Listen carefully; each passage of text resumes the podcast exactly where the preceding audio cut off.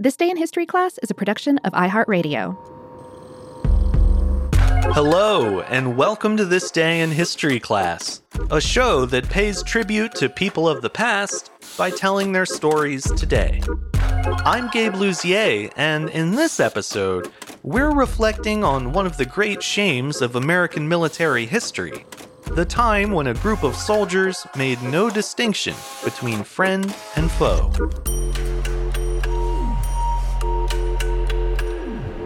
The day was November twenty-seventh, eighteen sixty-eight. At dawn, Lieutenant Colonel George Armstrong Custer led a surprise attack on a peaceful Cheyenne village along the banks of the Washita River in what is now Oklahoma. Heralded as the first notable victory of the American Indian Wars, the so-called Battle of the Washita would be more accurately described as a massacre. If Custer and his troops had bothered to do any reconnaissance, they would have found that the village was on reservation soil and that the inhabitants were not hostile. There was even a white flag flying above the dwellings, a sign that the tribe was not inclined or prepared to fight.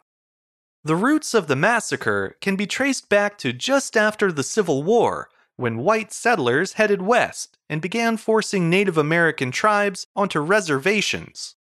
Many of the Great Plains tribes fought back against the encroaching settlers by attacking wagon trains as well as isolated farms and homesteads. In October eighteen sixty-seven, the U S Army tried to put an end to the raids by negotiating peace with several Native American chiefs from the Cheyenne and Arapaho nations. As part of the proposed Medicine Lodge Treaty, the various tribes would be provided with food and equipment and would be relocated to reservations in what was called the Indian Territory, now the state of Oklahoma. One of the Cheyenne chiefs present at the meeting was Black Kettle, a peace-inclined elder who had led a group of about two hundred fifty people. Black Kettle's village had been attacked by the U S Army before, and he believed the Cheyenne did not have the numbers or the firepower to stand up to them for long. He signed the treaty and agreed to move his people to a reservation on the Washita River in what is now western Oklahoma. Several other Cheyenne chiefs refused to sign and continued raiding white settlements well into the next year. This put Black Kettle in a tough spot, trying to live in peace while American forces and other Cheyenne tribes waged war all around him. Finally, on November twentieth, eighteen sixty-eight, Black Kettle paid a visit to the American commander at nearby Fort Cobb. He was concerned his village might be caught in the crossfire and requested that the U S Army station troops to protect them. But the chief left empty-handed that day after being told that only General Philip Sheridan could grant that kind of protection, and he wasn't there.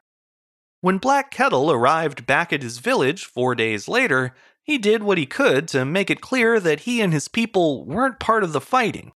He flew a white flag from the top of his dwelling and made plans to try to meet with General Sheridan in the coming days. However, unbeknownst to Black Kettle, General Sheridan had already sent troops into that part of the Indian Territory, not to protect the people on the reservations, but to attack the hostile native forces who also lived in the region. Sheridan ordered his troops, quote, to destroy villages and ponies, to kill or hang all warriors, and to bring back all women and children survivors. He made sure his soldiers understood that cruelty was the point, adding that he wanted, quote, all segments of Indian society to experience the horrors of war as fully as the warriors. The first group of soldiers to reach the Indian Territory was the U S seventh Cavalry, led by George Custer. On November twenty-sixth, his scouts came across Black Kettle's village. They reported the findings to Custer, and he immediately ordered an attack the next morning. It's unclear whether he and his troops knew the village wasn't hostile and chose to attack anyway, or if they just didn't care enough to check in the first place. What we do know is that Custer chose to attack, unprovoked, while most of the village was sleeping. He offered no warning to the inhabitants and made no offer of peace prior to opening fire. Instead, at dawn on the twenty-seventh, Custer divided his seven hundred troops into two units and began the attack.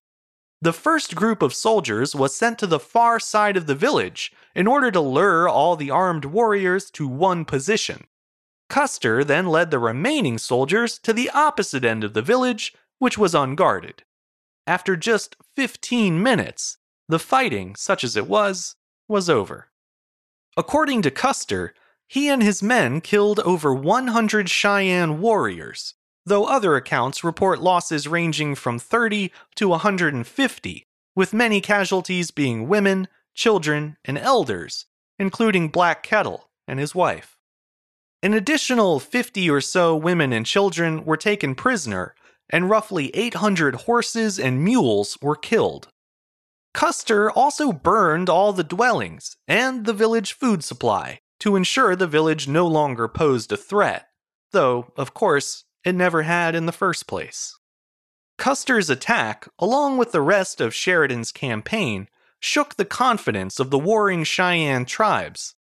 Their armed resistance soon came to an end, and they gradually moved to the reservations.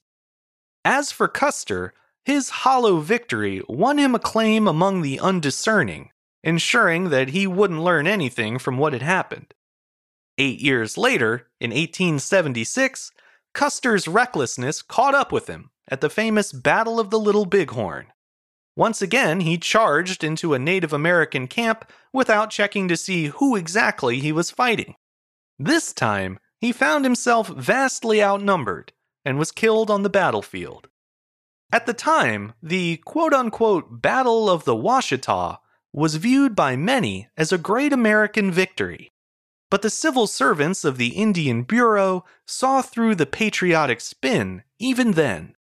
They called it a, quote, massacre of the innocent and cold-blooded butchery. Even today, the Cheyenne people continue to campaign for the battle to be called what it really was, the Massacre of Washita River. I'm Gabe Lussier, and hopefully you now know a little more about history today than you did yesterday. If you'd like to keep up with the show, you can follow us on Twitter, Facebook, and Instagram at T D I H C Show.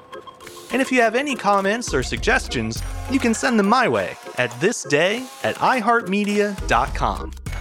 Thanks to Chandler Mays for producing the show, and thank you for listening. I'll see you back here again tomorrow for another day in history class.